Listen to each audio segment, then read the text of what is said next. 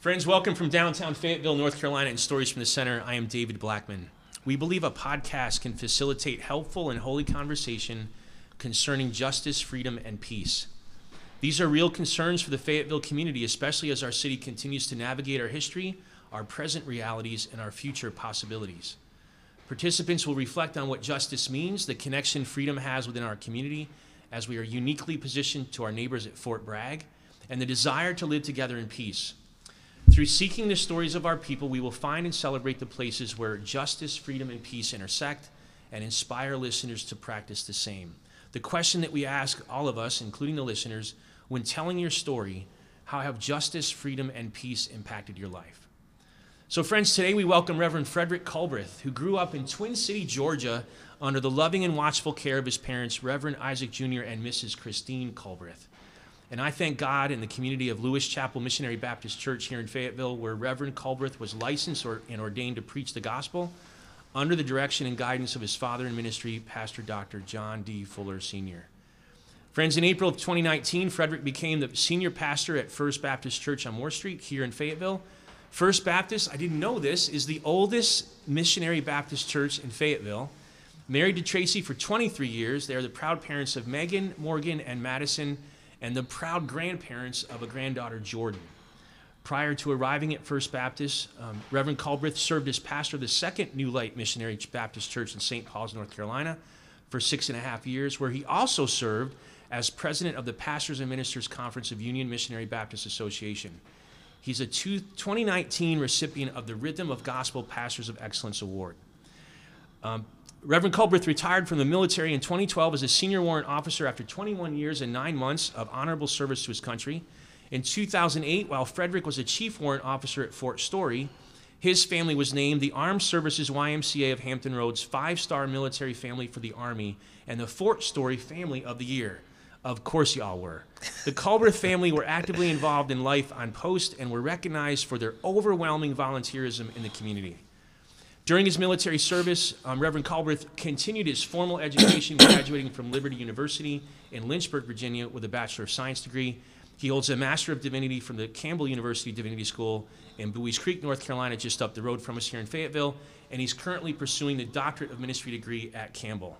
Frederick, it is a joy to welcome you to the program today. I am grateful as we've been um, sharing coffee times um, down at Rude Awakenings every month it's just a pleasure to have you come by and want to just give you a chance to say hello. Great to be here, Pastor Blackman. Thank you, and uh, thank you to the church for having us to be a part of this uh, podcast. And I've been looking forward to having this conversation. Of course, we've been enjoying uh, downtown Fayetteville together. Looking forward to the spring and mm-hmm. the great things that are going to happen as we uh, continue to serve God and prepare to prayerfully go back into worship sooner rather than later.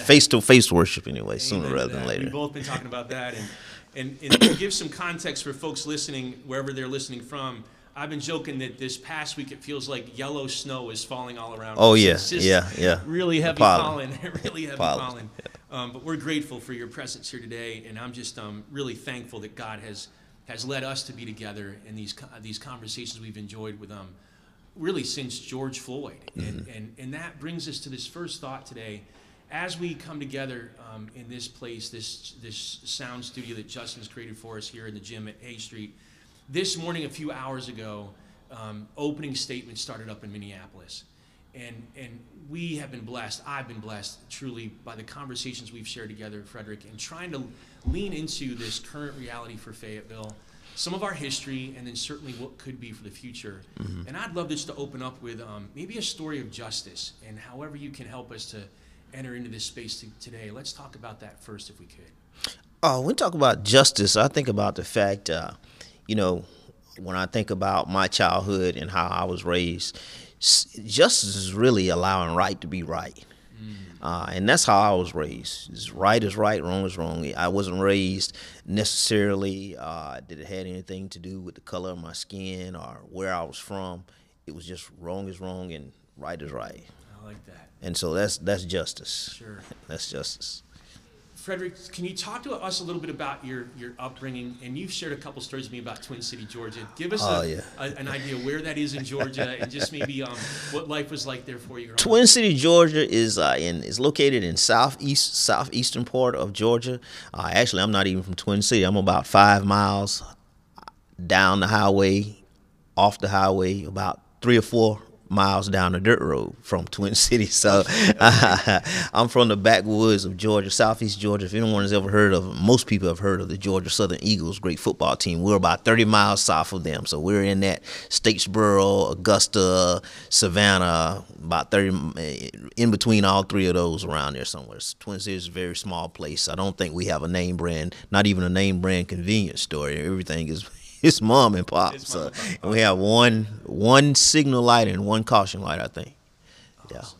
Yeah. Yeah. Well, truly small town America. Mm-hmm. Small town America. Small town. Um, growing up with a father who was a pastor, um, right is right. Um, did you experience or watch within um, that time of, of, um, of being shaped and molded? Does is there one story that just sort of sticks out for you, Frederick, about learning that right right is right? Uh,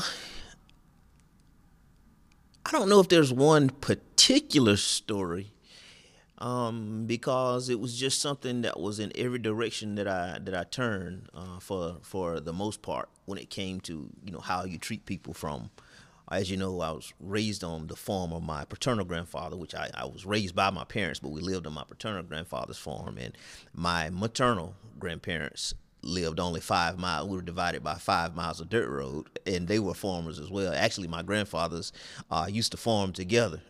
so, you know, dealing in, in situations like that, the stories that I, I remember most about, you know, justice are, are, are things being like they should be is that, you know, one good turn, you know, uh, deserves another. People just treating each other right and being upright and above board. And I saw that, you know, a lot between my grandfathers. They would help each other out uh, with their farms and, and different things like that. And one would do this and another would turn and do that. So I saw that a lot uh, in my upbringing so that family connection was a really important part mm-hmm. for your families oh, being oh, so close to each other. Yeah, that's awesome. Yeah. That's awesome. Um, as as justice is on the mind of many today, and and as we've talked about um, what happened here in Fayetteville, what is happening here in Fayetteville, and then thinking about what's happening in Minneapolis today, and so many people sort of being caught up in this idea of justice. Mm-hmm. Frederick, do you see that there is a hopefulness of us as a as a community, as a nation? As a global community that, that we understand that and that we're getting better with respect to being right is right in the world today? I, I have to be honest, I don't know if we're getting any better. Uh, and I don't say that likely, but I say I don't know if we're getting any better. But what I do know is that if we allow justice to be justice, we wouldn't be in the situation that we are in, we're in now. Okay. Justice, as I began to describe it, and that's the way I, I describe it, is right being right. Justice is you treat a person according to how they should be treated, or whatever the circumstances are. You shouldn't have to have uh, a certain amount of influence to be treated justly. You shouldn't have to have a certain amount of resources to be treated justly. Sure. If we would let justice be justice, we wouldn't have a lot of the problems that we have. Hmm. You okay. know, you you you shouldn't be put in a position where per se you're not guilty of you're not guilty of say a, a, crime. If someone if there was a crime committed and you got blamed for it and you were innocent you should be able to go to court with whatever the resources are and be found innocent simply because you're innocent not because you have enough money to tie up the, the legal system to turn over enough rocks to prove your innocence. you should just be innocent because you're innocent. And and, and, and on the on the other hand is you have some who are in who are guilty, but have enough money and enough resources to uh, infuse enough doubt sure. that they come away, you know, as being found innocent of something they're actually guilty of. Sure. So if justice was if justice was truly justice, uh, we wouldn't have um, a lot of the problems that we have. I was reading that uh, information it was talking about when to the, the trial beginning in, in the George Floyd trial, and it was talking about one of the articles I was reading was talking about the downtown. Um, businesses are boarded up and everybody's kind of sitting in expectation you know we've made that we've made that problem. You know, Sure. whoever whoever it is, whoever you know steered their steered their finger in justice has made that problem. Right. Because if people believe justice was justice, you wouldn't have riots after after a, a verdict came out, whether it was what people thought it should be or what they thought it shouldn't be, because they would know that it's just. Sure. So people, you know, if this game comes back with George Floyd, um, prayerfully it won't, but more than likely it will. There are going to be protests.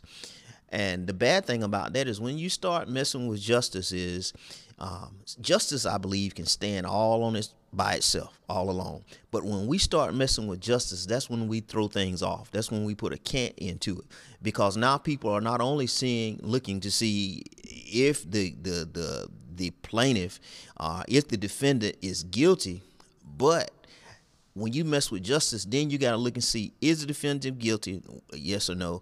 Then, if they are guilty, are they are they going to be found guilty? Because what we've had so many cases where people have been guilty, but they were not found guilty, not because there was a a, a a a miscarriage of justice or something was left out, something was decided, because that's the way that whoever the powers to be decided that's the way it was going to work. Sure. So. As we as we consider all of that happening and as we both share this role of pastor righteousness comes to mind certainly when we we hear the word justice. And and i i find myself struggling in the midst of that in this day and age of you know what is righteous? You know how would how would jesus help me and teach me um, and lean into what is righteous in this day and age? Do you find um, frederick in your work as a pastor um, how often does that come up for you for us in these daily kind of ordinary times that we live in that, that we have conversations that may not say the word righteous but maybe getting to that point of well what's right is right Yeah. um, let justice be justice Ex- Exactly, same same thing. We'll let justice be justice. Um, what's righteous is what's right in the eyes of God. But where we as people, as as I say, human beings, I won't say men, where we as human beings mess up uh, or, or, or or get things unbalanced is when we come up with our our own belief of what righteous is. So, and you can look at denominations, certain sects of, of people, and say you can look at two sects of people. One set of people look at the word and read the word as the righteousness of God, and then you got the other set that look at the word and read the righteousness of God, but they support two separate, totally separate things sure. because they made up in their mind, you know, that they put one of them may have put the culture, what they see of culture, how they think things should be, uh, into what righteousness is, and that's not what righteousness is. Righteousness is, is just righteousness. right and what's right by jesus. Exactly. and, and so that might lead us into this next this next thought about freedom because we have the freedom right? We have the mm-hmm. freedom to interpret Exactly. and have that imbalance of interpretations of mm-hmm. what's going on. So how does freedom come into this? How does freedom is freedom separate from justice? And and and that's a that's one word with maybe multiple meanings but where does freedom come into this for you as we have those folks who have the freedom to choose on Yeah. what's right on yeah. what's Well, right you know, there there are many places around the world that do not uh, have the freedoms that we have here. You know, in America, for all of our all of our problems and all of our issues. I mean, it's still, I believe, you know, one of the greatest places in the, one of the greatest countries in the in the world. you've said that before to me absolutely absolutely But but but freedom. Um, if we would tie freedom to to justice and righteousness, it would lead us to make the proper proper proper decisions. Uh, what I've seen here more so uh, recently in this year, you know, this past I would say this past year in 2020 into to now, these past 12 months, has been more of a freedom, really being a a freedom to, as you say, interpret as I would or what I believe. And so when you have that type of that type of freedom, you know, it's if you believe that something is not righteous or something is, is not just, that's what you believe and what this one believes. So freedom really gives us gives us the freedom to have so many different in, interpretations. But if we would tie that freedom to justice, it would draw us back to the right interpretation. So, so yes, right. So, but but is freedom? I, I the struggle that I have with freedom right now is it, it seems like freedom is leading us into into into all these different divisions. Exactly. Like because of our freedoms, we have more and more groups that are saying, "Well, I have the freedom to choose this way. I have the freedom to choose this way." And by having all those freedoms, are we losing a sense of um, of what it is to be a community? And that's what I, I'm struggling with. I, I think that that's the piece that how do we help people live into those freedoms, but not lose sight of It's- the comment about you still feel like we're the greatest country to be living in. it's a, it's a thin line for me Mm. because you don't want to you live in a, a country that you know taunts freedom and you don't want to you don't want to restrict people's freedoms but you know how far is too far when it comes to that because there are some people who you know now see themselves uh, as patriots of, of freedom who are just outright not good people. But they see themselves as patriots Sure. Ah. So maybe that's the tie, Frederick, freedom to righteousness again, or freedom to justice, is it when when freedom starts to infringe on another's justice? justice That might be a that, that that's the the thin line no longer thin anymore. Exactly. And that's what I was saying about it. if we were to tie our freedoms to justice, it wouldn't be such a such a such a big problem. But you're gonna take your freedom, your freedoms to oppress or hold others down or look at other other people as, you know, second class to you or you being superior and them being inferior. Well, how can you tie that back to justice? Yeah. If you were to tie it back to true justice and righteousness, it would level itself out. Yeah. We got to be careful as two pastors. We might get to preaching here, so we got to be careful. But Yeah. but I appreciate your thoughts about this. And, and so go back for me on another thought about freedom. You're you're a guest that has 21 Mm-hmm. years, nine months in the military. Certainly, freedom's a big part of that that service. Yeah. Oh, that's it's a big part of it. Uh, that's why I went into the military. And I'll be honest, uh, last summer with all all of the the racial injustice and the protests and riots, for me it was like a powder keg. Um, the things that I saw, you know, you can have people who who look at you, could have looked at me or being an African American male, uh, and said I was this or said I was that, and I'm a patriot. I spent 21 years and nine months. I had to get to the point where, you know, I used to, when I retired, proudly put my flag lapels on, proudly put my retired army lapel on. I had stopped not wearing those things. And then I thought to myself one day, you know, I did this service for my country and for the benefits of myself and my family. So who gets to tell me, who, what gives a group who do, who do not see me as equal to them, what gives who gives them the authority or the right to say that I'm not a patriot? So I think more people who are really patriots need to start standing up because you know even we see um, when the riots happened in January and it, it came back and the numbers was talking about how many veterans and previous you know when you think about that we're serving there with those same same people. Right. So what makes what makes them more of a patriot than me? Because their perception is this is what patriotism is. Back to freedoms. Back to freedom. back to freedoms again sure but but then but then back to right is right Mm-hmm. and so i think that's the that's the struggle right now of of trying to figure all that out Yeah. if if i'm sorry Oh no! Interestingly enough, you know, especially in the Vietnam era, I speak about an era that you know I've heard some history on a little bit more current history, with African American males being recruited to go into the military. So you can be recruited and put in the military and put on the front line to, to lose your life. And that was that's really been the problem with a lot of uh, African American people uh, when it came to you know military service, uh, whether it be Vietnam or before that time, Civil War, and you know all the uh, Korean War and all that is uh, World War II. Uh, you can be recruited to go and fight and be put on the front lines, but you're supposed to be expected to come home and then bow down to a person who could be equal to you. So you're not really a pa- you're not a patriot patriot. I think I sent you an article a few weeks ago about how when soldiers were coming back and all the good things that were put in place for them to uh, benefit from, but yet black service people were not given the opportunity. They couldn't even live in those communities that people paid thirty, forty thousand dollars for. Now their descendants are selling those houses and properties for two hundred, three hundred fifty thousand dollars.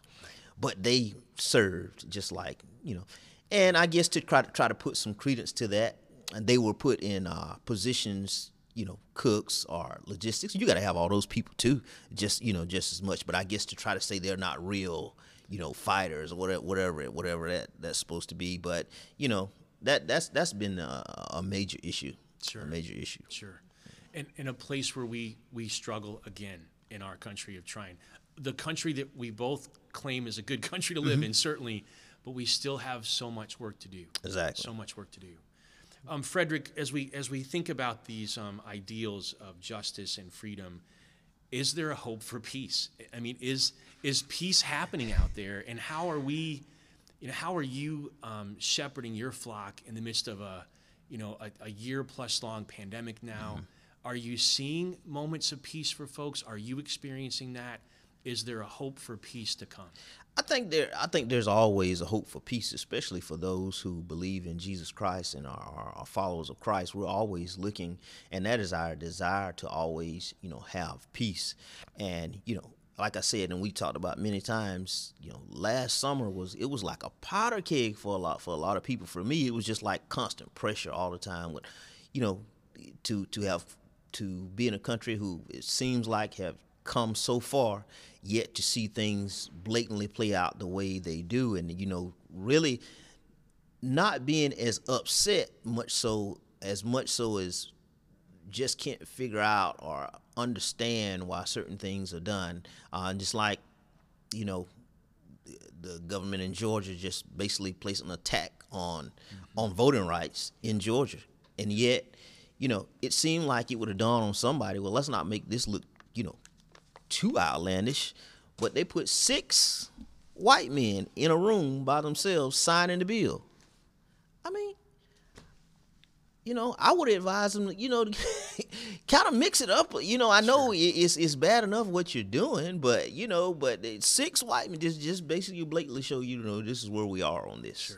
You know, so yeah, I think there's peace. There's always a hope for for peace, and we always want to to to try to to live in live in peace. But then again, you know, we have grown to understand that you have to speak up sometimes and allow your voice to be heard, which we call speaking truth to power. And sometimes that that that causes an unrest. Yeah. But it has been civil unrest a lot of times that have caused things to change, to move the needle the little bit that it has moved what would we be when it concerning you know voters' rights if there had never been a peaceful march on Washington or you know marching marching Selma or people marching all over the South? So, you know, it, we want peace definitely, but sometimes it, it, it causes unrest. You know, in order to try to get justice, sure, you have to make other you have to make those who hold hold the reins uncomfortable at time at times in order to get justice. Sure.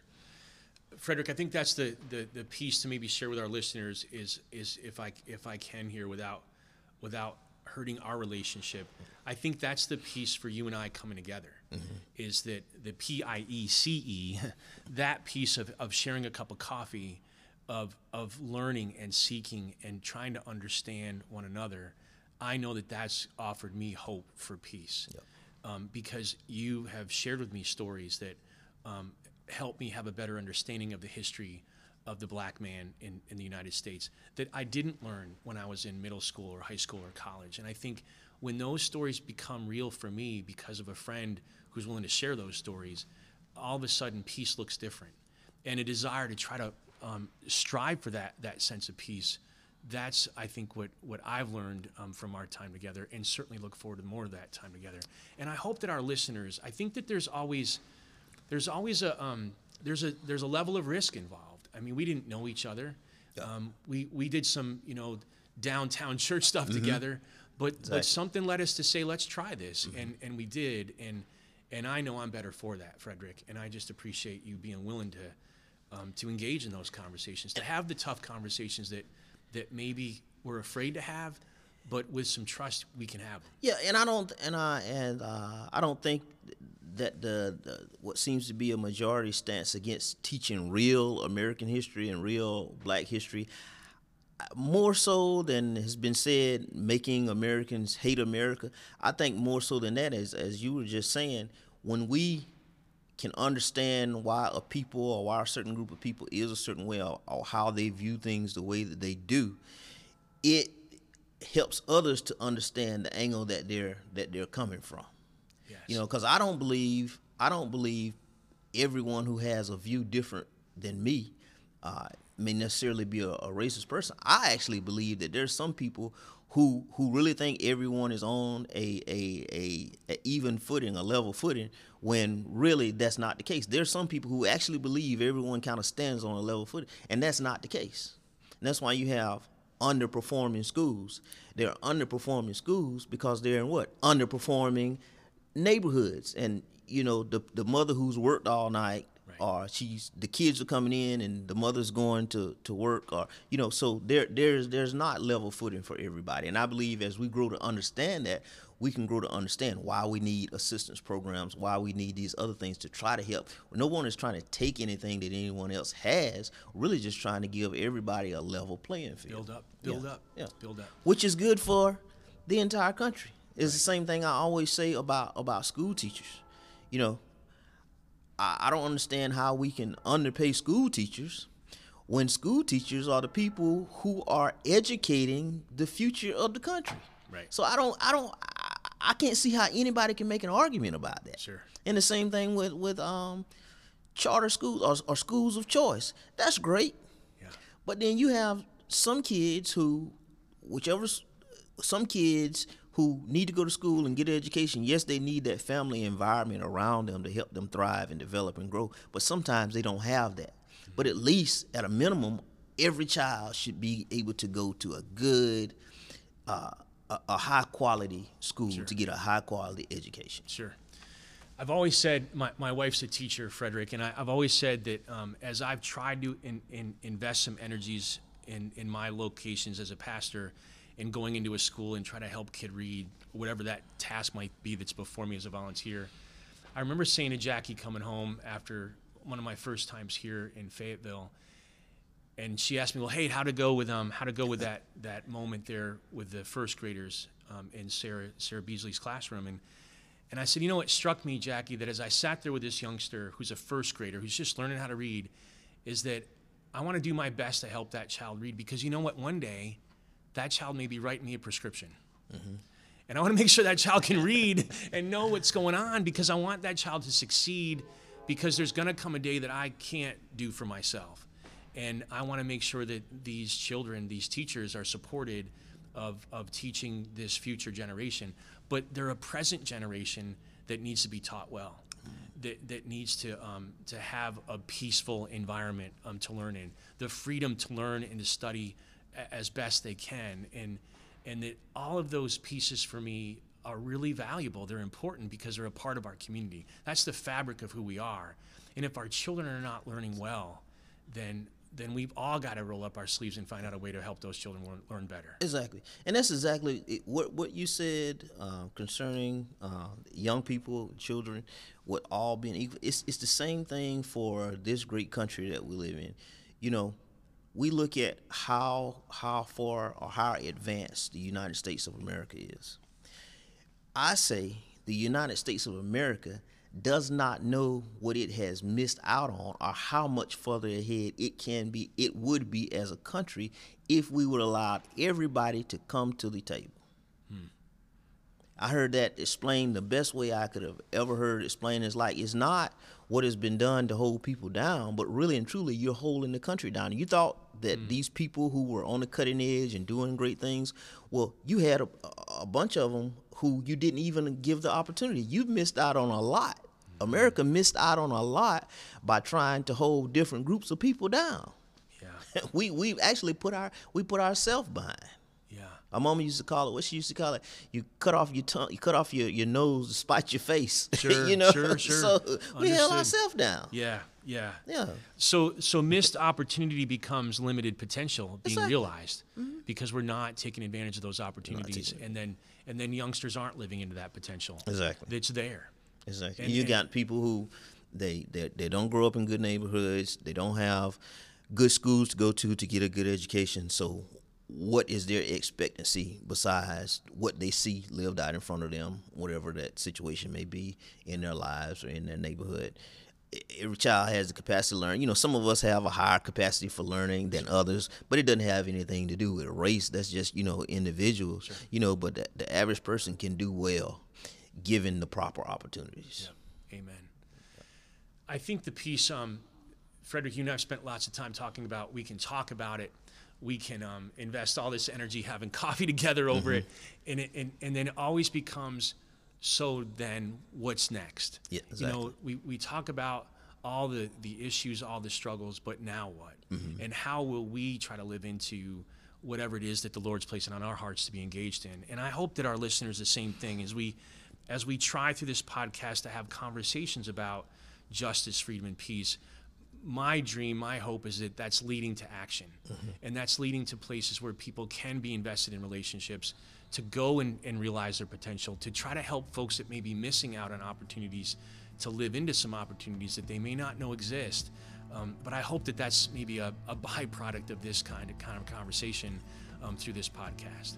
Um, I appreciate you taking the time today to talk about these three topics. Any other thoughts for us to to throw out there to give us something to chew on as it's, we wrap up? It's been great to, to be here today, as always. Um, enjoy and look forward to our conversations. And as you said, you know what comes what comes next all of us can begin by looking at each other, looking at any person that we encounter as a fellow human being.